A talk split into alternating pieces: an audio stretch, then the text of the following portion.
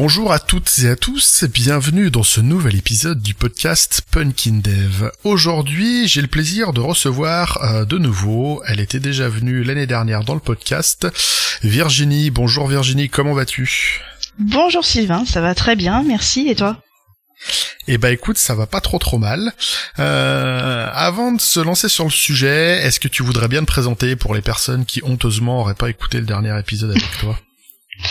oui, bien sûr. Euh, merci de me recevoir à nouveau. C'est un plaisir euh, d'être euh, d'être avec toi aujourd'hui. donc je suis je suis aujourd'hui plutôt dans la branche QA. donc validation, intégration sur des, des, des solutions logicielles. Mais avant ça, j'ai été développeuse pendant plusieurs années.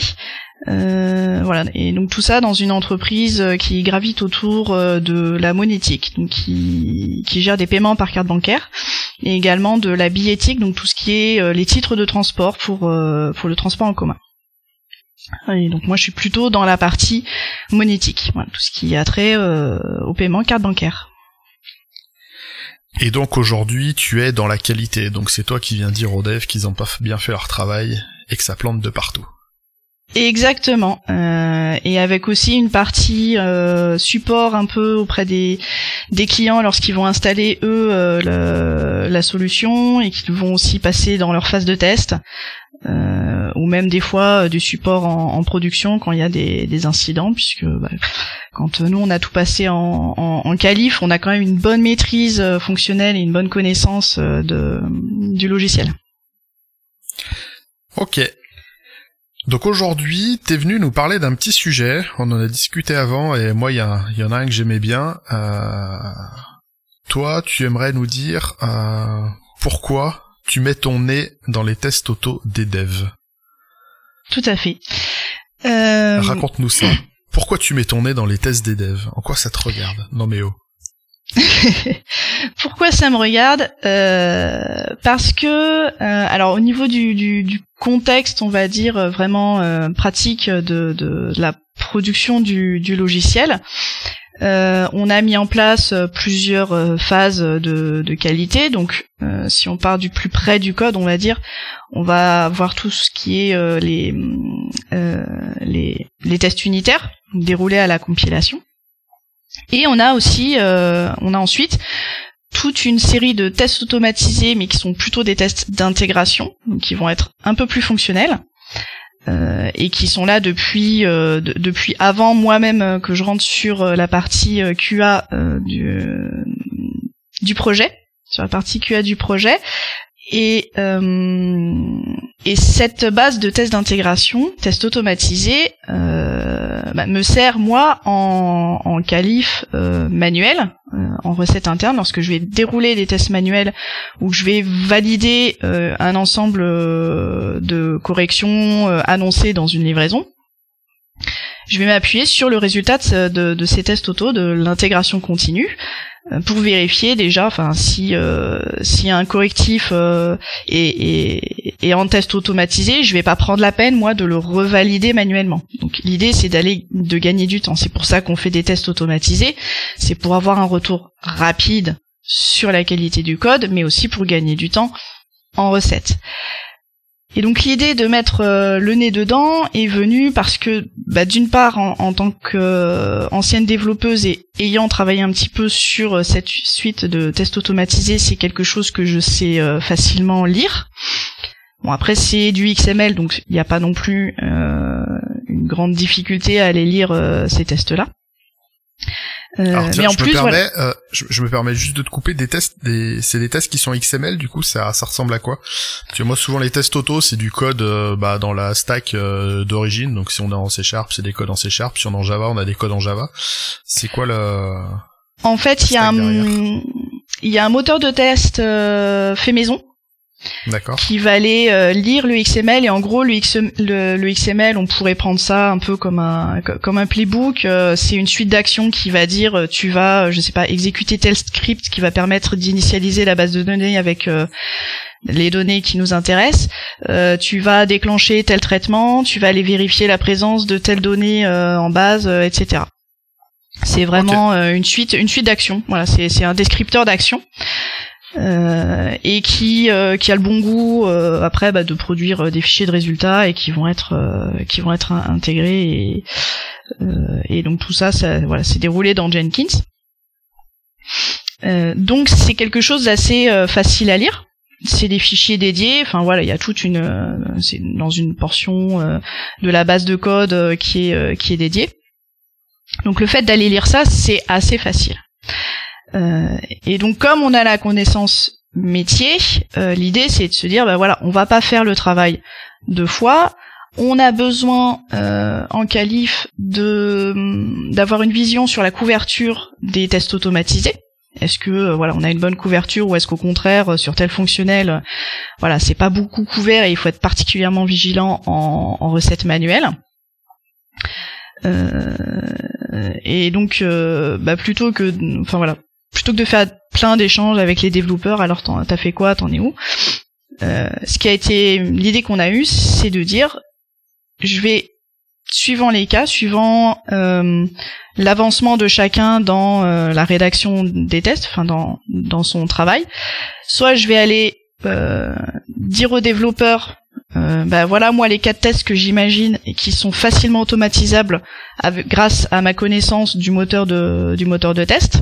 Euh, il y a tel cas fonctionnel que tu peux euh, facilement automatiser et qui sont des cas importants au niveau métier. Mhm. Si j'ai pas eu le temps de le faire en amont du travail du développeur, bah, au moment où lui soumet sa revue de code, il y a une double relecture une qui est faite par un autre développeur sur l'aspect euh, bah, vraiment sur l'aspect code et une euh, une relecture faite par moi pour euh, valider que la couverture fonctionnelle des tests correspond à ce à quoi on s'attend et ce qu'on aurait fait de façon manuelle s'il n'y avait pas de test auto. Ok, alors je trouve ça assez intéressant il euh, y a un truc qui m'a interpellé dans ce que t'as dit, c'est que toi, alors euh, t'as ton t'as ton passif de dev, mais euh, t'as un rôle t'as un rôle orienté qualité. Mais tu relis ce qui se passe dans les PR, et ça je trouve ça cool d'avoir d'autres profils. Euh, très souvent c'est que des devs qui relisent entre eux, et même des fois il y a que il y a que le lead du coin qui va relire et valider les PR. Et, oui. et mais du coup je trouve ça super intéressant de pouvoir que toi tu puisses avoir cette capacité, cette qualité-là d'aller relire les, d'aller relire le code des devs, euh, même si c'est que sur des portions qui te, qui te parlent. Euh, mais je trouve ça super intéressant d'avoir ce regard en plus. Et donc ouais, je trouve ça, je trouve ça vraiment pas mal. Et puis, euh, et puis d'apporter une connaissance, euh, une, pas une connaissance, mais plus un point de vue très métier, très, euh, très test applicable euh, aux devs. On a souvent, euh, moi j'ai plus une casquette de dev la plupart du temps, on va pas se, va pas se mentir. Euh, on a tendance à pas forcément euh, voir tout de suite au moment où on code euh, où est l'aboutissement euh, métier business du truc, à quoi ça va servir et qu'est-ce qu'on est en train de, de, de tester. Normalement, on devrait, mais bah des fois, les contextes font que c'est compliqué. Des fois, euh, nos habitudes de dev font qu'on a tendance à l'oublier, ou quand on a des grosses problématiques techniques, des fois pendant pendant un jour ou deux, on est sur un truc compliqué et on perd de, de vue ça. Et je trouve ça vraiment intéressant de prendre le recul, euh, enfin d'avoir quelqu'un qui nous permet de prendre ce recul-là. Euh. Oui, tout à fait. C'est c'est l'intérêt de la recette interne et d'avoir une équipe dédiée à ça, c'est que ça va être une équipe qui justement va pas être la tête dans le code, qui qui va pas se noyer euh, à essayer de traduire en code euh, un, un diagramme euh, qu'on leur a mis dans la spec et, et, qui va être normalement, en tout cas moi c'est la direction, c'est c'est moi c'est ma cible. ça doit être le, le un peu le porte-parole, le garant du client. On va pas parler de DevRel aujourd'hui, mais ça ça, transpire un petit peu avec ça. Euh, si si on n'essaye pas de se rapprocher de, de vraiment l'utilisation euh, comme dans la vraie vie, je sais pas à quel moment on le fait. Si c'est pas la si c'est pas la QA et la recette interne qui, qui fait cette étape là, euh, voilà. Pour moi, il y a, y, a, y a un souci. Et c'est c'est c'est une une direction que je prends quand je rédige un test manuel. Euh, le plus possible, j'essaye de euh, le rédiger euh, de façon à ce qu'on fasse que des actions qui seraient faites par l'exploitant dans la vraie vie. C'est-à-dire que s'il y a une configuration à faire dans le logiciel, ben, je vais la faire faire à la main en utilisant les interfaces dédiées et compagnie et pas jouer un script qui va aller me, peupler une base de données avec les données qui m'intéressent parce que le script peut être biaisé d'une part et puis parce que voilà dans la réalité c'est pas ça qui sera utilisé donc voilà, dans cette activité, j'essaye le plus possible d'avoir la même perception que l'exploitant du logiciel. Forcément, j'ai une j'aurais jamais la même euh, perception que lui, euh, mais j'essaie quand même de prendre son, son angle d'attaque. Euh, après, voilà, forcément, on a un, peu la connaissance bah, des entrailles, de ce qu'il y a derrière. mais voilà, notre rôle, c'est aussi d'être là pour éclairer les développeurs sur effectivement le contexte global du, du logiciel. Euh, pour euh, bah, pour arriver à comprendre effectivement euh, un peu la, la, big picture comme on dit. très concrètement, je fais également du onboarding. J'en ai fait cette semaine, enfin j'ai fait une première partie cette semaine et je dois finir ce, ce, onboarding dans les semaines qui viennent. et ça consiste à bah, prendre les nouveaux arrivés et leur expliquer, leur réexpliquer, ils ont déjà eu des introductions au, contexte métier euh, dans lequel ils rentrent, mais de voilà de reprendre euh, bah, des supports de formation qu'on a aux clients par exemple euh, et de leur expliquer bah voilà vous vous allez développer sur ça autour il y a tout ça qui se passe, il y a tout, tous ces logiciels qui gravitent, ça c'est plutôt un tel qui code dessus, ça c'est plutôt un tel, ça ça sert à ça pour l'exploitant, lui ses contraintes métier, ça va être ça, quand il se passe ça c'est critique pour lui ou pas. Euh, donc on essaye d'apporter aussi voilà cet éclairage là euh, aux, développeurs pour euh, voilà. Comme ça ça leur permet d'avoir une meilleure connaissance et une meilleure compréhension des enjeux et des impacts qu'il y a derrière le code qu'ils vont produire. Voilà. Bon.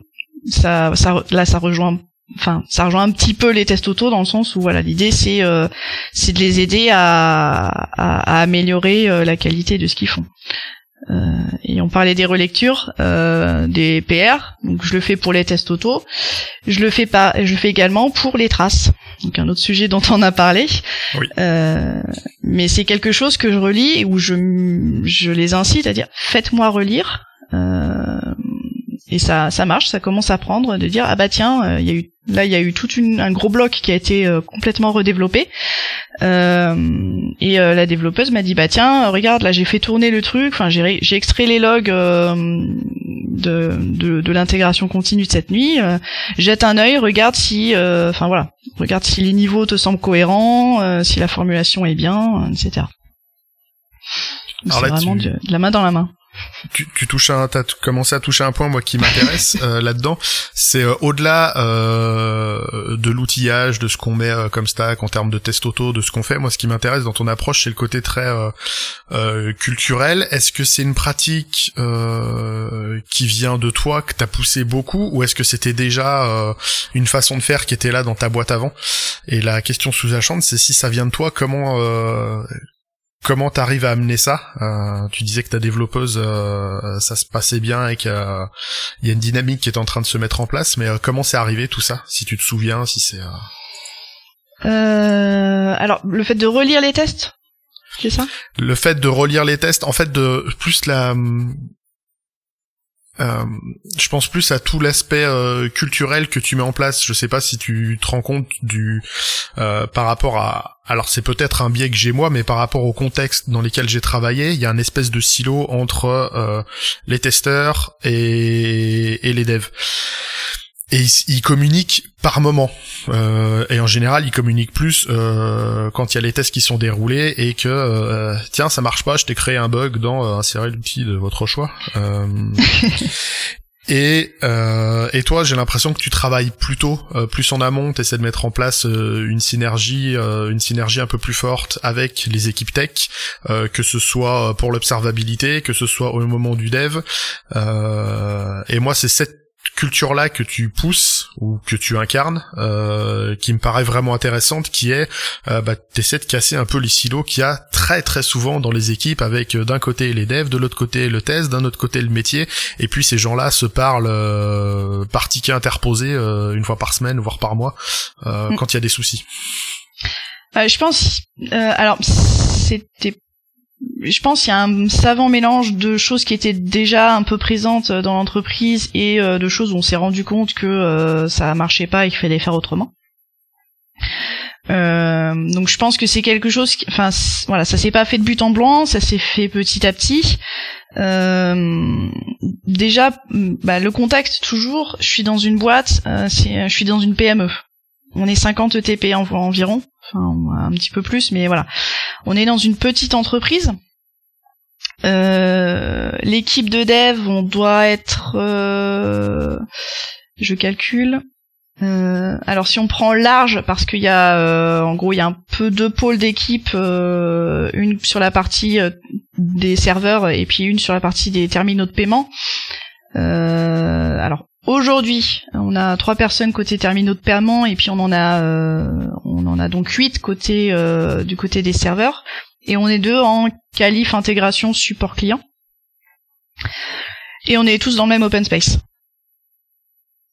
On est rattaché au même N plus 1 euh, et euh, donc au début où j'ai commencé à faire les tests, euh, oui j'étais déjà dans l'équipe. Il y avait alors il y avait un peu moins de développeurs, mais les développeurs c'est des gens, certains sont devenus des, enfin des amis et on se voit en dehors. donc il y a une voilà il y a il y a une émulation quand même qui qui s'est créée.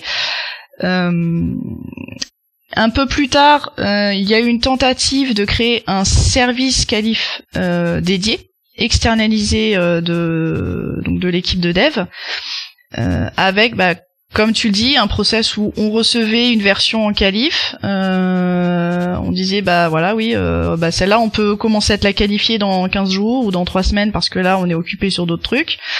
on passait les tests puis on renvoyait la balle, donc c'était très siloté. on s'est rendu compte que ça marchait pas. Sur plein d'aspects et notamment euh, du côté du chef de projet qui euh, ne maîtrisait plus du tout euh, ses délais de livraison parce que il savait quand est-ce qu'il finissait les devs mais il savait jamais quand est-ce que la qualif finissait. donc ça ça pose déjà un, un premier problème. donc voilà et puis avec il y avait d'autres d'autres choses ont fait que la la qualif a réintégré vraiment l'équipe de réalisation au final on fait partie de l'équipe de, réalisation. Et euh, voilà, moi je suis dans cette entreprise depuis bientôt 12 ans. Oui, c'est ça, bientôt 12 ans. Euh, je, suis sur la QA euh, depuis peut-être 6 ou 7 ans, je sais plus. Enfin, ça fait plusieurs années que je suis sur la QA. Donc, et je suis devenue une des références fonctionnelles parce que bah, dans les équipes aussi il y a du turnover.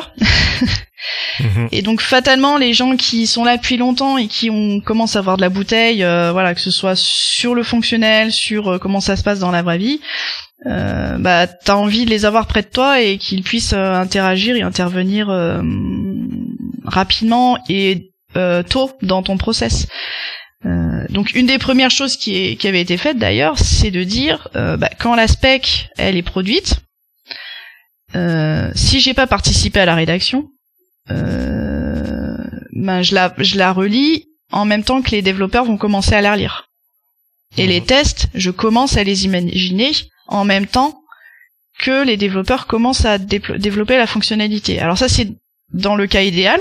L'agenda fait que c'est pas toujours possible euh, d'avoir ça, mais c'est le cas idéal parce que tu gagnes sur du temps sur plein d'aspects.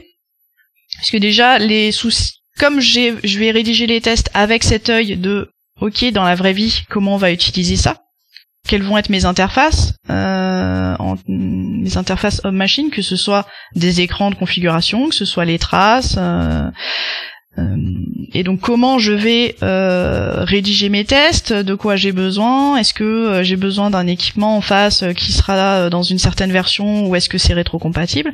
Donc, Toutes ces questions, plus tôt tu te les poses, plus tu gagnes. Parce que forcément, quand il y a un bug, euh, ou enfin quand il y a quelque chose à corriger, ça coûte moins cher euh, toujours si c'est au plus tôt dans ton process.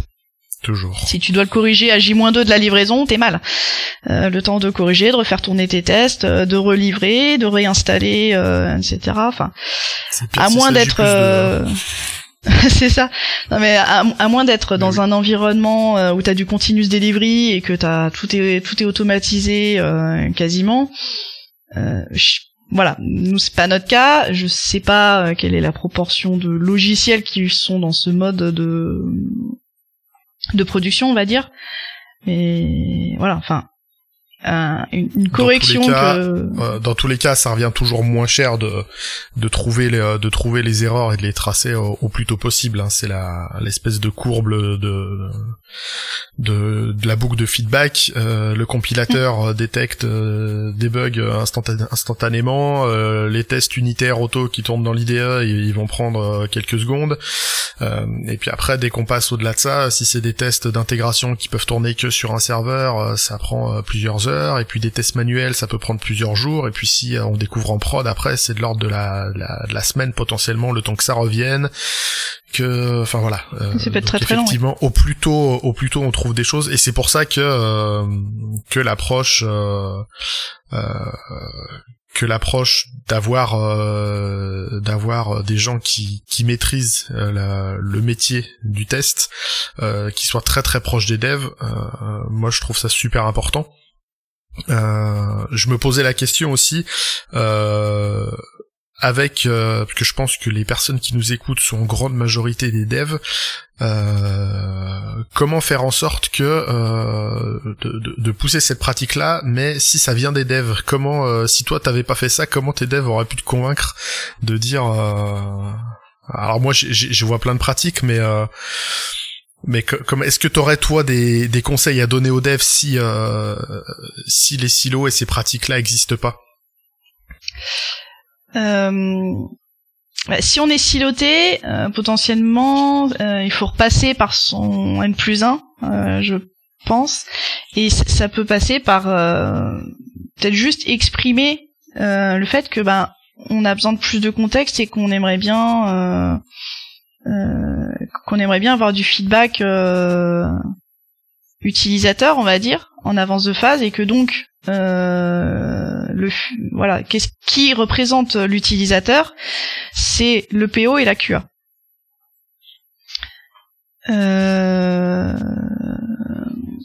Après, bah déjà c'est pas mal cette vision de, de, se dire que la QA euh, représente aussi l'utilisateur. Je pense pas que ce soit le cas de partout.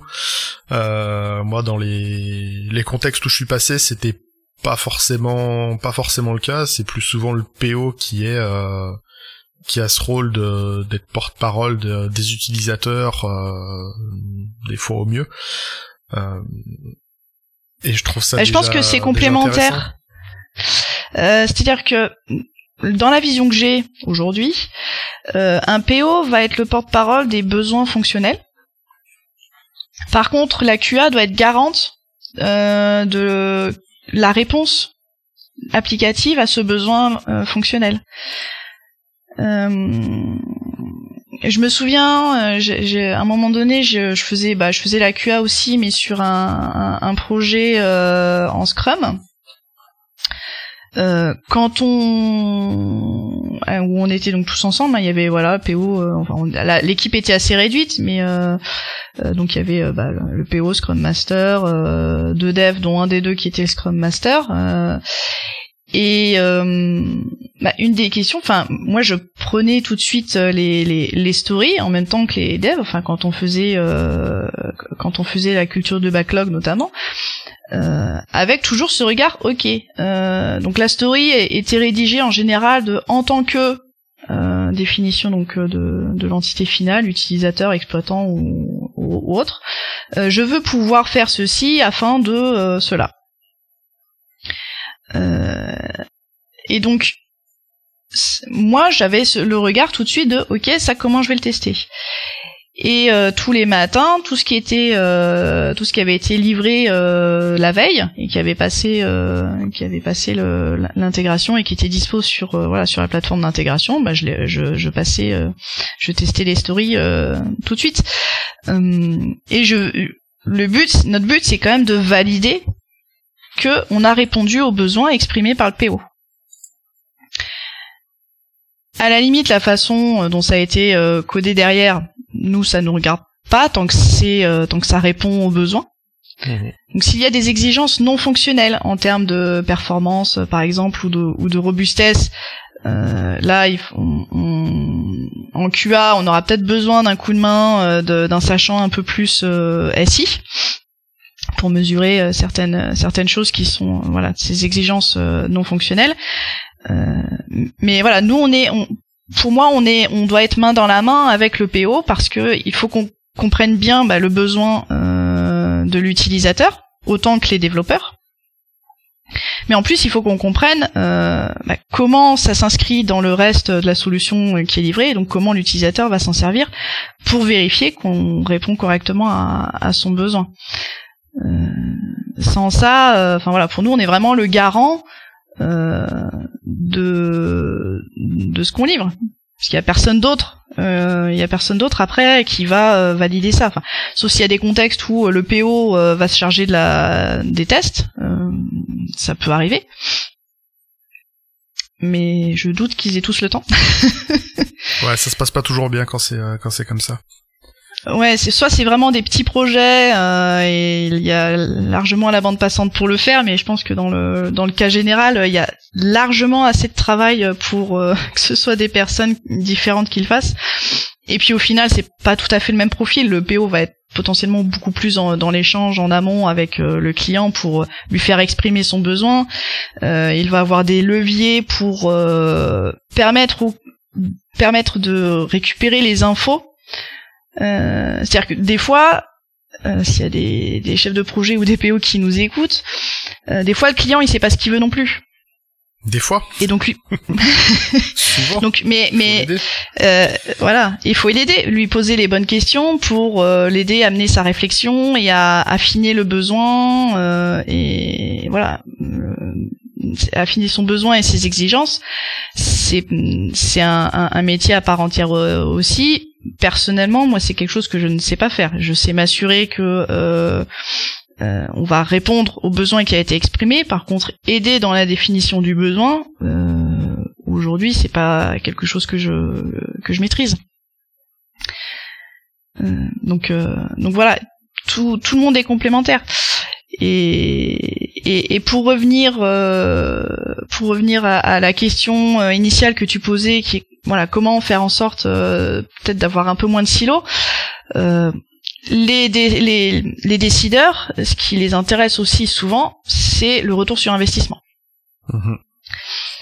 Parce que si on va les voir en disant, bah moi j'aimerais bien que la qualif, euh, elle prenne, voilà, elle vienne un peu plus chez nous et puis qu'on se fasse des échanges, que potentiellement moi j'aille tester avec eux une journée pour voir le logiciel dans la vraie vie, et puis qu'eux ils viennent avec nous. Le décideur au-dessus va dire ouais mais enfin là tu me demandes en gros tu me demandes des jours où tu vas pas produire de code et puis tu vas faire un truc. Oui mais oui mais non. C'est de l'investissement pour gagner plus parce que euh, quand on a euh, justement la, quali la, la, qualif la qualité euh, la recette qui, qui met son nez dans par exemple les tests automatiques on améliore la couverture on améliore la qualité des tests et donc, on gagne puisqu'on réduit euh, la, le risque d'apparition d'anomalies en recette. Mhm. Et donc c'est tout, c'est c'est ça de gagner. On réduit le temps de recette. Même juste ça aussi. Ouais. Euh... Bah, il y a un point que tu, toi, tu vois pas avec ton contexte, c'est que euh, quand, à l'inverse, quand les devs essaient de rentrer en contact avec euh, avec la qualité, euh, c'est que potentiellement les devs peuvent aider euh, la qualité à automatiser des tests à l'inverse, parce que j'ai l'impression que dans ton contexte, vous avez déjà l'outillage interne qui permet d'automatiser un paquet de trucs. Euh, moi, j'ai vu des, des, départements qualité où il y avait deux, trois, quatre personnes qui devaient dérouler une quantité de tests à la main absolument, c'était imbitable, c'était interminable à chaque à chaque version. Euh, le fait de, de casser un peu le silo et de mettre des devs là-dedans, euh, ça peut aussi aider euh, les testeurs à avoir, bah, à automatiser certains trucs. Bah, c'est ça systématiquement, je le fais. Bah, peut-être qu'on peut mettre en place euh, un mode de setup rapide qui va simuler du clic. On peut mettre en place, bah, justement, si à chaque fois il y a besoin de ça, peut-être des injections de données, si c'est intéressant ou pas. On peut, mm. enfin, il y a plein, il y a plein de choses à faire. On peut simuler du clic. Euh, pour laisser euh, justement un peu le, le, le feeling des, des, des, sachants en termes de tests, explorer d'autres choses euh, et pas faire euh, du test à chaque fois. Je refais tout le temps les mêmes. Bah, si c'est tout le temps les mêmes, là il faut automatiser. Et je pense que le fait que les devs euh, s'en mêlent, ça peut aider aussi dans l'autre sens. Et ça peut créer ce truc-là et ça peut permettre de justifier des fois des jours en disant bah il y a un dev qui va passer qui va passer un jour deux jours avec euh, avec euh, la QA et puis euh, et puis on va gagner derrière pas mal en termes de bah, de rapidité de test de et de réponse de réponse en termes de, de vitesse de livraison. Enfin moi, je, le vois aussi dans ce sens-là potentiellement oui, oui, tout à fait. Après, donc il y suivant les suivant les contextes, il y a des, des, choses qui existent pour l'automatisation. Enfin, quand on est sur du site web, etc., il y a des choses comme Selenium qui permettent effectivement d'automatiser euh, des, des, clics sur écran. Euh, mais tu as tout à fait raison. Enfin, euh, une QA qui passe son temps à dérouler toujours euh, et tout le temps les mêmes tests n'a plus n'a aucun intérêt. la valeur ajoutée qu'on a, c'est justement de, de, de sortir un peu du cadre, d'avoir la vision une vision un peu autre. Donc si on est enfermé à faire tout le temps la même suite de tests, déjà c'est enfin personnellement je trouve pas ça très intéressant à faire mhm. euh, c'est c'est c'est lassant euh, donc euh, c'est enfin voilà c'est d'une part tu on, on, use les personnes en en, en qualif euh, et puis euh, d'autre part on les utilise mal potentiellement donc effectivement quand quand la QA n'a pas de background de, de développement leur permettre d'automatiser des choses c'est c'est bien c'est un investissement, mais qui pour moi euh, est, enfin, la, question de la rentabilité ne se pose pas. Carrément. Euh, moi, il y a un dernier truc que je voulais, euh, je voulais évoquer. On en a parlé avant euh, quand on préparait l'épisode. Euh, c'est le, le, concept qui euh, que souvent les agilistes aiment bien. C'est le, c'est le fameux tres amigos qui se situerait plus au moment, j'allais dire au moment de la rédaction de l'aspect, c'est d'avoir les trois profils. C'est d'avoir un profil QA, un profil PO, un profil dev, voire même d'autres potentiels, mais d'avoir tous ces gens-là au moment de la rédaction de l'aspect pour euh, pour y pour gagner du temps, pour que l'aspect soit plus expressive euh, en termes de euh, de definition of done quand on emploie ces termes-là. Et là, c'est c'est les personnes comme toi qui ont plus d'expérience de test qui vont avoir plus de bouteilles sur la, la rédaction de ces cas-là pour formaliser tout de suite dans un cadre utilisateur. Il y a les PO qui ont une meilleure compréhension du besoin et il y a les devs qui vont pouvoir lever tout de suite des loups. Euh, attention, ce cas-là, ça nécessite euh, telle euh, telle donnée, euh, mais ça c'est pas compatible avec ce qu'on avait. Et, et moi je trouve cette pratique intéressante et j'ai l'impression que vous en êtes, vous êtes à deux doigts de, de travailler comme ça dans ton contexte. Et moi c'est quelque chose que je cherche à que je cherche à pousser, euh, tacler la complexité au plus tôt. Euh, là j'ai employé le mot tacler, c'est un truc, euh, ça c'est mon côté euh, DDDiste qui qui remonte. Euh, parce que tout ce que tu dis depuis tout à l'heure, c'est ça fait partie un peu des, des patterns stratégiques de DDD pour essayer de d'améliorer la compréhension métier que vont avoir les devs et pour ça on a mm. besoin des profils comme toi qui viennent dire euh, hep hep si tu testes comme ci comme ça tu comprendras mieux tu vas tu tu auras des tests plus pertinents tout ça. Et euh, Et voilà, donc c'était euh, l'autre question, est-ce que tes devs font du DDD euh, et s'ils le font pas, euh, pourquoi tu les pousses pas là-dedans? Au moins sur la partie stratégique, parce qu'en fait, vous en faites déjà un petit peu, je pense, par votre proximité. Alors, étant loin d'être une experte du DDD, je vais avoir du mal à, les pousser dans, cette voie-là. Euh, néanmoins déjà, enfin, on a eu une petite réunion euh, récemment euh, qui s'est faite sur comment améliorer les choses parce que voilà, même si on fait plein de choses visibles, pas différemment qu'ailleurs, on va pas juger si c'est mieux ou moins bien. Et il y avait, enfin voilà, il y a eu un petit, comment dire, une petite synthèse de la façon dont on travaille, qu'est-ce qu'on garde, qu'est-ce qu'on change. Euh, et euh, et il y a le terme TDD qui a été employé, euh, qui disait bah continuez à faire du TDD. Je fais attention, non, tu fais pas du TDD. On en est pas loin, mais on ne fait pas exactement du TDD. Si vous voulez en savoir plus, je vous invite à aller écouter euh, donc les épisodes de chez Cyril qui fait une bonne euh, introduction et qui t'expliquera pourquoi ce qu'on fait ça n'en est pas complètement. Euh, donc ça c'était la, la, la, première chose. Euh, mais effectivement, au niveau, au niveau de la rédaction des specs, euh, on va pas forcément participer à la rédaction. Enfin, moi je vais pas forcément toujours participer à la rédaction. En général, ça se fait avec euh, le. Enfin, il y a d'abord le, le, le, le enfin l'équivalent du PO, le chef de projet, les devs et le client dans, dans la boucle. Nous, on va faire de la relecture euh, juste après. Mm. Dans ce but-là, effectivement, euh, en se disant, ok, comment je teste ça? Est-ce que j'ai toutes les infos pour tester? Est-ce que moi, je vois pas des loups euh, que le client n'aurait pas vu? Notamment parce qu'en fait on a plusieurs clients et que le développement qu'on va réaliser pour l'un pourrait avoir des impacts chez un autre.